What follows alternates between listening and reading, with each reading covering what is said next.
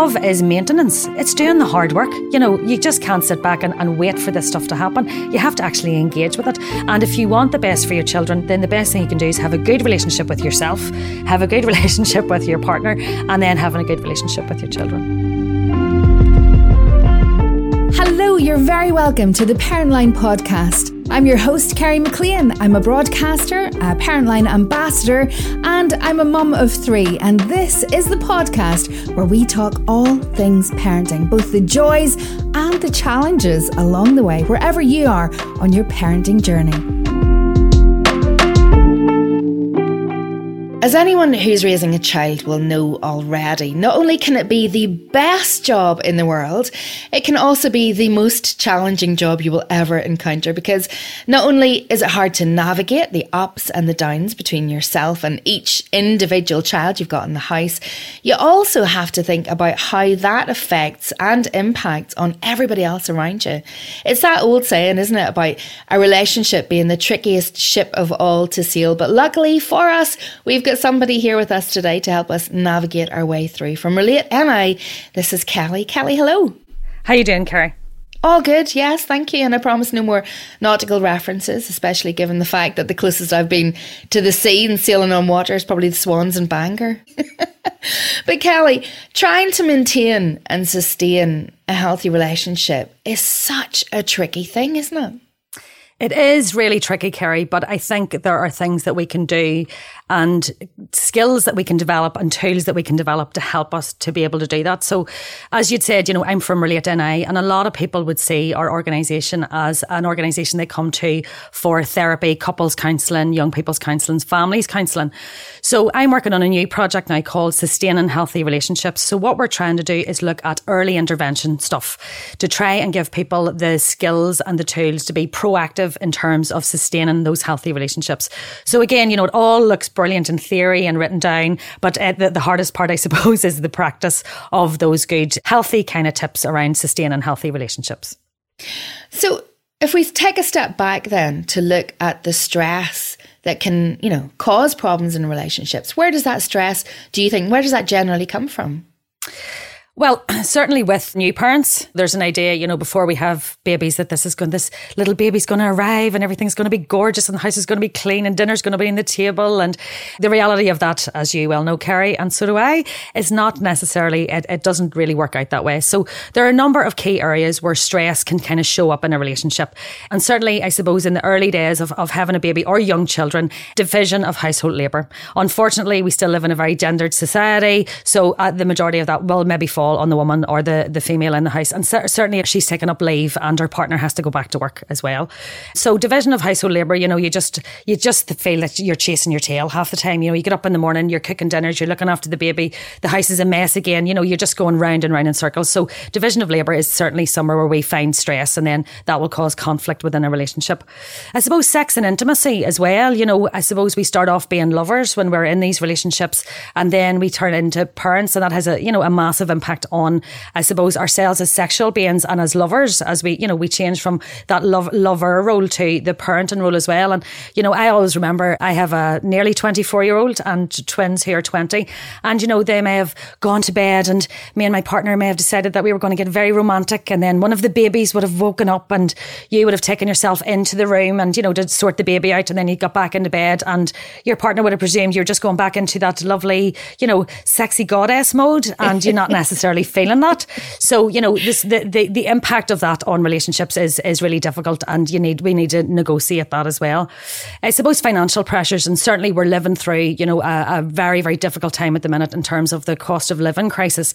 But financial pressures will always cause, you know, real difficulties in relationships as well, you know, because you don't have the, oh, let's go out for dinner tonight and get a babysitter or, you know, let's book a holiday or a weekend away um, if you're lucky enough to do that. So um, financial pressures can be really, really difficult difficult. And I remember a woman saying to me about 20 years ago, you know, when uh, the debt rolls into a relationship, love rolls out. It's very difficult to maintain, you know, a healthy relationship when you have financial pressures because you're, you know, you're constantly worried about, you know, is it school uniforms? Is it, you know, um, paying for fees, whatever it happens to be. And then family life, which is, you know, it's wonderful. And we had a chat about, you know, your granny and your mum and you living close by them. And, you know, in laws and, and family members are great, but their impact on a family can be, you know, interesting. So I remember after I had my twins, you know, my mum was up and she wanted to help out and she wanted to do all these things. And I was saying to my partner, could you just drop her home now. I just need to find this space myself. I want to kind of create my, you know, my home. So it's how, you know, those other family members come in and out of your life and their expectations around, you know, what, what, what their expectations for your children and your family are too. And then parenting itself, you know, who's doing the emotional labor, who's doing most of the work, who's picking the kids up from school, who's doing after schools, who's doing the 45, you know, different um, activities they've decided to do mm-hmm. when you become taxi mom or taxi dad. And, and then parenting values as well. So a friend of mine had, uh, her husband was Portuguese and you know, the culture in Portugal is you don't really chastise children. You know, you, the children basically, they will grow up and they'll be wonderful, you know, individuals. And her kind of Irish background was no, you, you kind of, you chastise children or you discipline children. So that caused a wee bit of conflict within their relationship as well in terms of the different cultures and values around parent and styles. So that's kind of a whistle stop to her. And never mind social constraints then, you know, you've got, you've maybe been this, you know, you're going out to gigs, you're going out meeting your friends, you're going out for coffee and now you've got a baby and you're lucky to get out of the house by half 11 or 12 o'clock o'clock in the day. So you, that that's the, the, social relationships that we rely on, and um, they're also impacted too. So that's a bit of a whistle stop tour, I suppose, of things that can cause stress in a relationship. That is not to mention, you know, COVID that we've just come through, yeah. bereavement. There's so many, so many issues um, that can cause stress in a relationship. And then the, the tiny ones as well, you know, the, the teeny tiny ones about, you know, who's putting out the bins, who's taking them back in, who, you know, all the, like the tiniest thing can set off stresses that just kind of explode into bigger and bigger things, can't they? Absolutely. And the the Gottman Institute, um, so Gottman Institute is based in the States and it's a she's a therapist and he is a researcher. And they took, I think, it's about six thousand couples into a lab scenario and asked them basically to um, relive the last argument that they had. And they could basically tell with about eighty five percent accuracy of which couples were going to stay together and which ones were going to separate because of how they argued.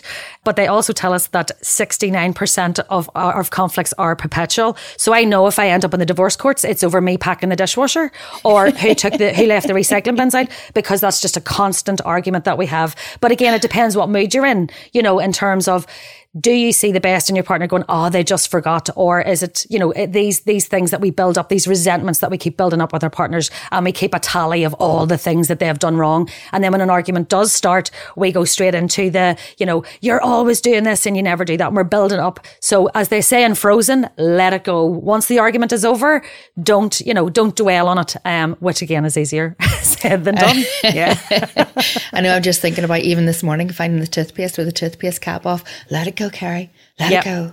Let it go. Breathe on the grand through. scheme of things, Kerry, that's the way we have to look at it. You know, in five minutes, five weeks, five years, is this really going to matter? But it's, I suppose, recognizing our physiological reactions to that as well. So if you feel yourself, you know, your blood pressure rising or your palms getting sweaty and you're just going, I'm going to explode, take, if you can, just take some f- five minutes out to yourself to calm down before we engage in, in um, the interaction with the other person who left the lid off the toothpaste.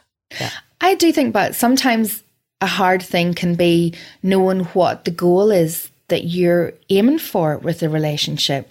You know, eh, like if I said, what, what is a healthy relationship? What does it look like? You know, a hundred people would have a hundred different answers and that in itself can cause conflict as well, can't it? Very, very much so. But it's about being able to be yourself, your true, authentic self. You're bringing your true, authentic self to the relationship. You're not trying to be somebody else. You're not trying to mimic anybody else, but being allowed to be your true, authentic self in your relationship. Interdependence. So you're a dependent individual, but you're in a relationship with someone else. And those resources, you, you're getting some from that person, and that person is emotionally getting something back from you. So you're two independent people, but you rely on each other to achieve your life goals or to, you know, build a family or whatever it happens to be.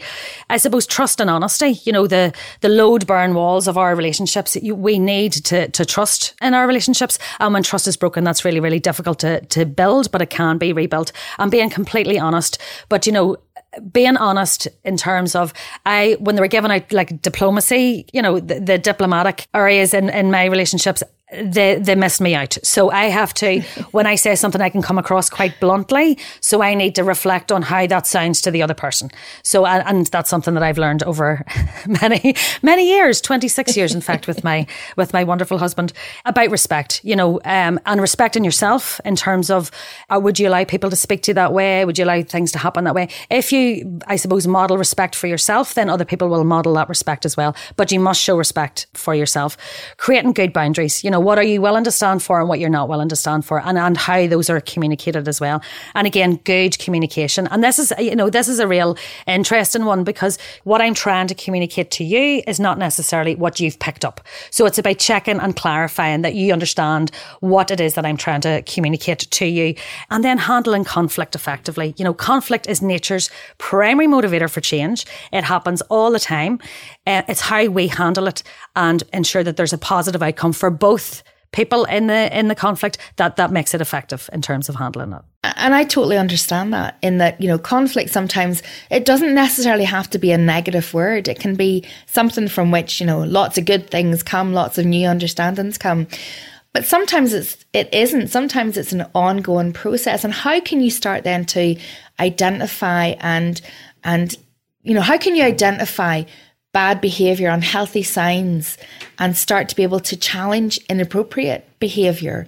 You know, whenever you're in the midst of that, sometimes it's very hard to see, oh, hang on, this isn't a, a healthy way to be with each other. Yeah. I suppose it's about stepping back and reflecting on our emotions. So, our emotions are data uh, that flag things up for us. So, for example, we don't have strong emotions about things that we don't care about or that, are not important in our lives. But emotions are not directives. So, if I'm angry about something, for example, I could say to you, Kerry, I'm feeling angry, not I am angry, because you're not the emotion, you're feeling the emotion. So I am feeling angry because the kitchen has been left a mess. Then I'm giving you a direction of what I need you to do. So I need you to clean the kitchen if that's okay with you. So in good communications and conflict resolution, the, the other person will say, I'm really sorry. I didn't realize that you were stressed or I didn't realize that I hadn't cleaned the kitchen. I'll happily do that or tell me more about how you're feeling. So that's how good communication goes. Or I could turn around and go, Kerry, why do you never clean this kitchen? It's always a mess. You never, you, that always and never. That becomes a, a feeling of criticism and you're backing your partner or your child into a corner and they're going to kind of come out swinging. So it's how we communicate effectively. So in a conf- conflictual situation, you need to say, I am feeling. So you're identifying it's you, what the problem or the issue, the, the emotions that you're feeling, what the issue is on the table. So it's not the person, it's the, it's the scenario or what has been happening. And then asking your partner or your child to do what it is that you need them to do. And that's good communications. Now, when you're in good form and that's all slowed down, that's brilliant. But again, physiologically, we need to check our physiology and say, actually, I'm going to blow my top here. I'm not ready to talk about this right now. Give me five minutes and I'll come back to you and then we can discuss it. And it slows the communication down and it keeps things from, I suppose, boiling over. I think, but there's the other thing as well in that I'm I'm the kind of person I hate conflict. I hate fighting in any shape or form. So instead of talking about things, instead of communicating, I kind of swallow it and think, no, no, just just let it go, Kerry, just let it go. When sometimes things do need to be brought out in the open and, and discussed. I suppose in terms of any relationships, well, certainly when I was growing up, and I think you're of the same vintage as myself, Kerry. Yes, mid twenties, isn't that right? Late twenties, yes. yes. Um, things were kept behind closed doors. You keep things behind closed doors, and also about swallowing our emotions. But what research has told us now, the more we suppress those emotions, the stronger that they become. So you're basically building up stuff that's going to explode or implode at a later stage. So it's how we kind of are able to look at the emotions that we're feeling, describe them and identify them because sometimes we don't. As you said, you know, we swallow those emotions, but what emotions are we swallowing? Are we swallowing anger? Are we swallowing sadness? Are we swallowing resentment? You know, so we need to name those name those emotions. What are we actually doing with those emotions? Um, and are we putting it off, you know, for a later stage for, for something to come back? We need to, I suppose, quietly and gently sit down and discuss what it is that we need to do because at the end of the day, it's long term sustaining of relationships that are important. We're all relational human beings. We all want to be in relationships. Relationships are the things that make our lives flourish, that make us happy and contented. So we need to spend some time doing that. And look, it's easy for me to sit and say this, you know, when you are juggling, you know, making the dinner, picking kids up from school, we're not taking the time to even effectively listen to what else someone else is saying. We're merely reacting. You know, we're merely, we're, we're trying to solve a problem. We're trying to fix something. We're trying to, to get the thing done and dusted as quickly as we can. If you're feeling that you're ready to explode or you're feeling angry, that's the time to take a time out if it's if it's at all possible. We'll be back in just a minute after this short message from the Parent Line team. Parent Line NI is a free confidential service offering advice, support, and guidance on any parenting matter. If you would like some support with any of the issues raised in today's podcast or any other parenting issue, please call the Parent Line team today on free phone 0808 8020 400 or check out our Facebook page for more information. Now, on with the show. I think there's also a problem here, especially in our part of the world where everybody is sort of six, you know, stages of separation. We're all related to each other if you go back far enough here in our wee bit of the world. And there's, I think, almost a stigma sometimes about speaking out. If you have got problems that you think, you know, I, I, you know, this isn't right in my relationship. I do think people feel that there's a stigma with with doing that. There certainly is, and that's what we're trying to do with our Sustaining Healthy Relationships workshops is to invite people along to talk about general relationship stressors to talk about general ways of, you know, fixing those or giving them tools to, to help them kind of manage those as opposed to, I suppose, exposing themselves and saying, look, my relationship's really unhealthy. This, this, you know, this, this and this is going on. That we're actually giving them tools to come along and discuss things that they may be willing and able to discuss. But there's no doubt about it. You know, we live in a, in a very stigmatized society in terms of talking about healthy relationships and unhealthy relationships. And it's that thing where you think, if I talk to A, then are B, C, and D going to find out about this, you know? Yeah. But I think it's healthy to talk to your best friend or, you know, someone who, a confidant who you can confide in. Certainly, uh, my best friend, she's been my best friend from she was four years old, could write probably four volumes on my, my relationship ups and downs over the years. But I think it's good to have a confidant. Um, but also, that does not negate talking to the person that you're having issues in the relationship with as well. Or, like you say, having your project where you feel like there's that one sort of step removed where it's not actually somebody that you know. I think that in itself can be can be a huge help if you think this this person doesn't know anybody from my town, they don't know who I sit opposite at the table, you know, whenever I'm having my breakfast in the morning. That in itself can be can be a relief to talk to somebody who doesn't have that, you know, doesn't come with their own emotional uptake on on, on what your relationship is.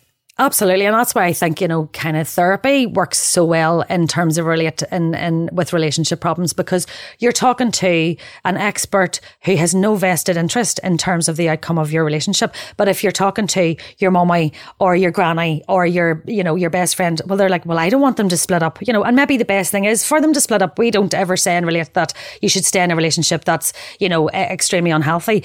What you do is you explore, you know, what you can in terms of of maintaining that relationship. But if it's obvious that the relationship should not be maintained, then, you know, the relationship should end. But if you have people, and certainly children, Kerry, you know this as well, you know, we'll do it for the sake of the children.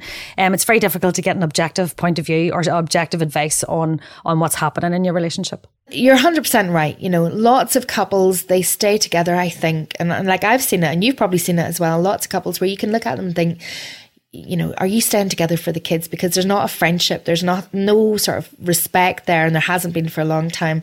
And I think people stay together because they think this is the best thing for the child. But if a child is seeing conflict at home, my goodness, that's got such long term implications as to how they start to cope with conflict in their own lives, hasn't it?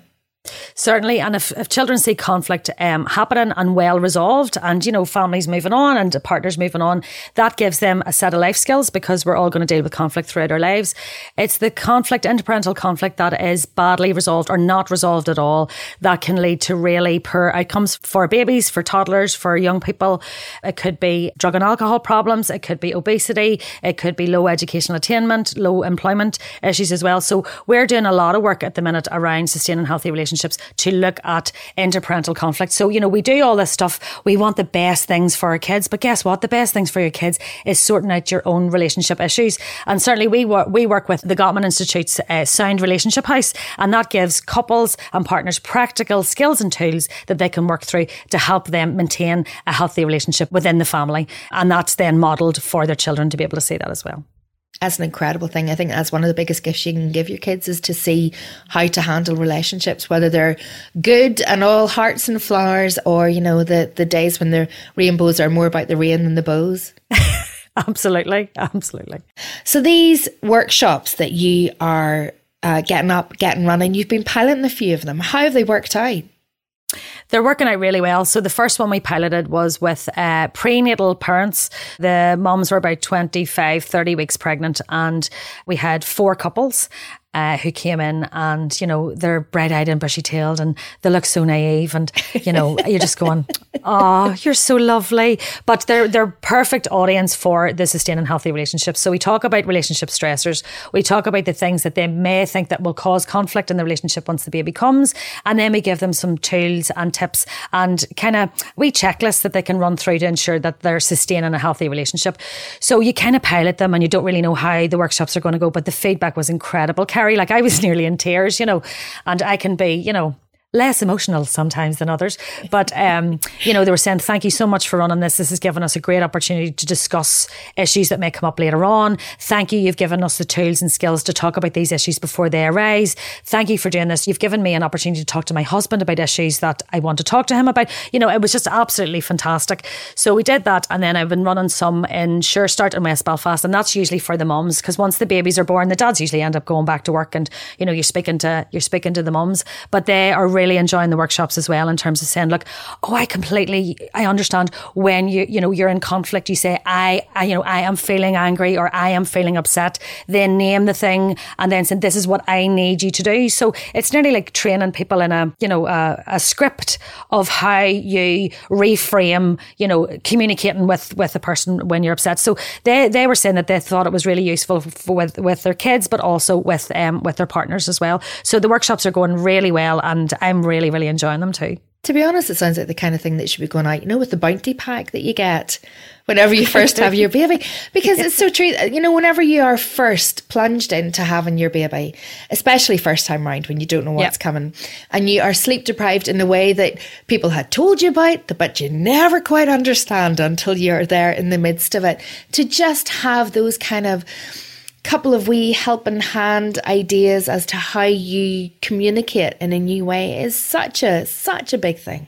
Yeah, and that's what we're trying to do, you know. And this is why we want to look at early intervention stuff. You know, so many calls we get to Relate NI are as well, you know, new moms or new dads going, listen, we have this baby. It's hit us like a brick wall. The relationship's going to hell in a handbasket. Can you, you know, can you help us?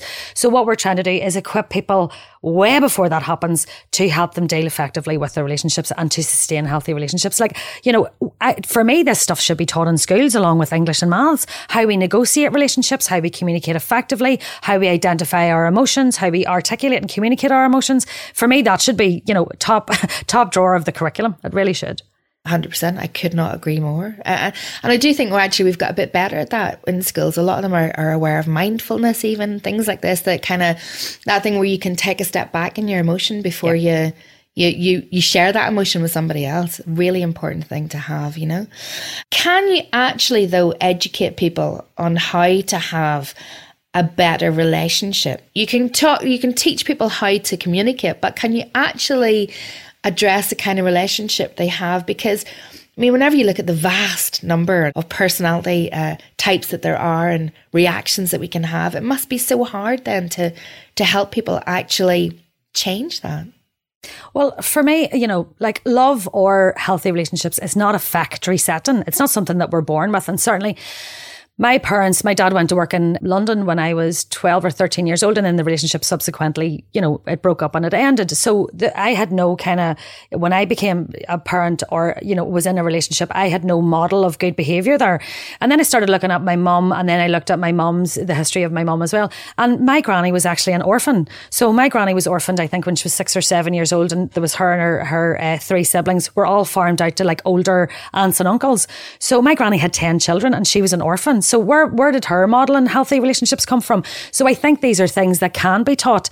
I think we can uh, help people argue more constructively.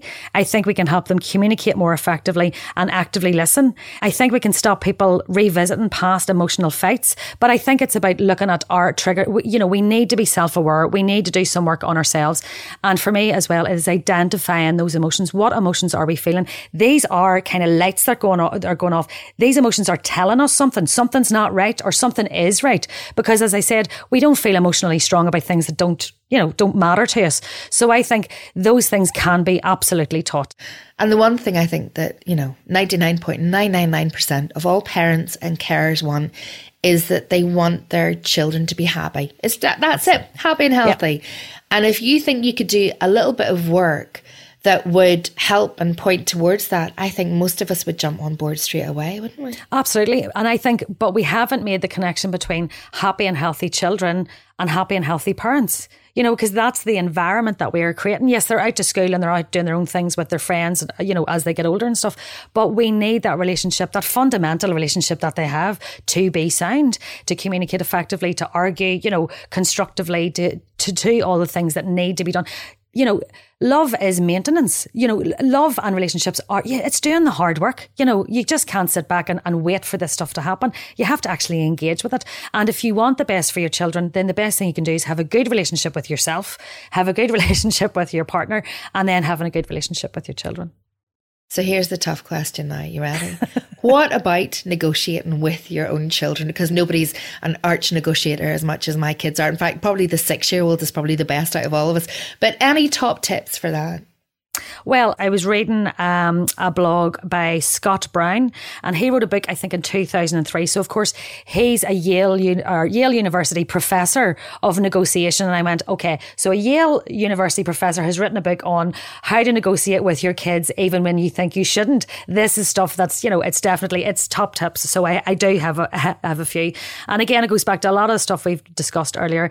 He says, deal with your own emotions first. So, how are you feeling about something? And also, Philippa Perry's stuff around um, parenting is, is really brilliant as well, as she talks about triggers. So, when something's happening with your child and you're reacting to it, are you reacting to the thing that's happening with your child, or are you reacting to past unpleasant experiences that you had as a child? So, again, it's about that self awareness and, and self regulation for us. So, definitely deal with your own emotions first, and then helping them cope with their emotions. So, this is about validating their emotions. So, I see you and I hear hear you. I see that you're upset. I can understand why you're angry, but you're not problem solving and you're not providing solutions. And that's the most, for me as a parent, that is the most difficult thing. What is wrong with you? How can I fix it? You know, and it's, and, and I am driving the car or I'm cooking the dinner or, I, you know, and it's again, it's that just get the thing done. So validate the emotions uh, that helps them understand their emotions. So I see you and I hear you, I can understand, but you don't uh, judge and you don't provide solutions. If bedtime, for example, is a particular battleground, you know, do you set aside some time to read a book, to have some quiet time, and then you can talk about feelings. There's no point doing it when you're going, it's 15 minutes. I told you 15 minutes ago to get into bed because then you're already angry and stressed, and the, the child's already going, here she goes again. She's going to start nagging about me going to bed. So it's setting aside that quiet time again. I suppose setting up the frameworks of what's going to happen when things are not hated, emotionally hated, is the best way to do that. So listen to learn, um, and active listening. And I mean, this runs throughout the whole, uh, the whole sustain and healthy relationships. But active listening is so important. And again, it's easier said than done when you're, you know, juggling dinners and uniforms and homework. But to actively listen, you're actually spending time with the child and sitting down and scheduling time to find out what's on their mind. So when you do get five or ten minutes going, can I can we have a wee chat? How are you feeling today?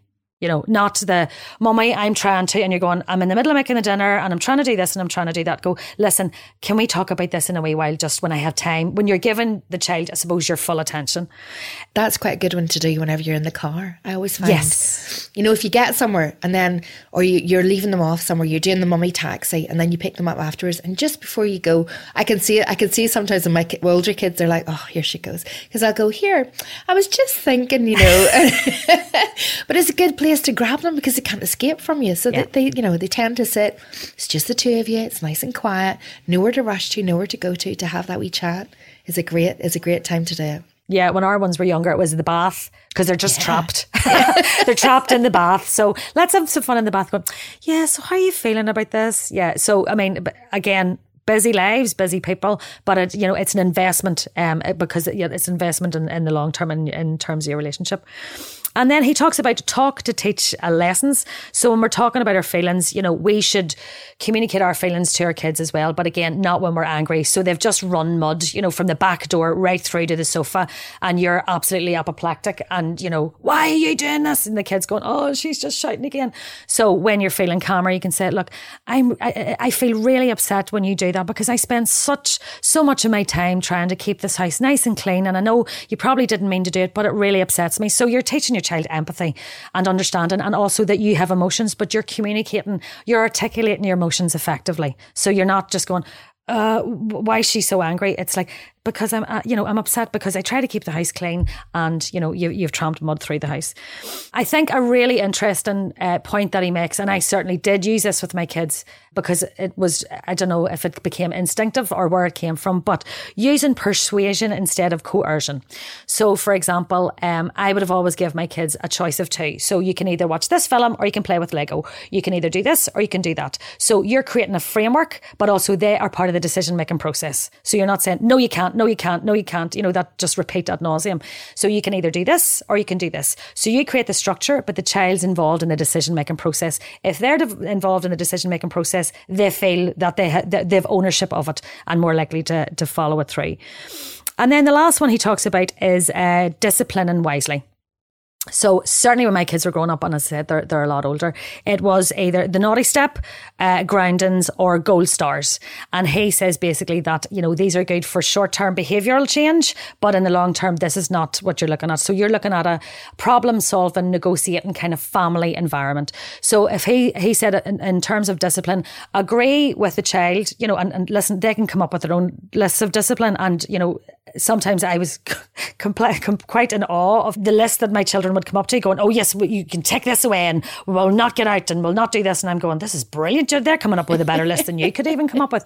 But again, that's done in a quiet time and not when things are really heated and you're in the middle of conflict. So the discipline is decided on by you and the child in terms of the list, and then when something happens and the child needs discipline, you can say, "Well, here's our list."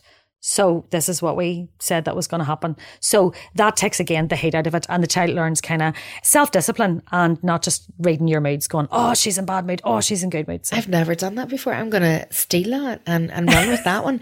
Because, yeah, I can totally see how that would work. If they have had a hand in choosing their own disciplines, their own forfeit, kind of in a way, Yep. then they can't really come back and say, that's so unfair. it's so unfair. Life is so unfair. Absolutely, you're going. You come up with the list, or we come up with the list together. So take your pick.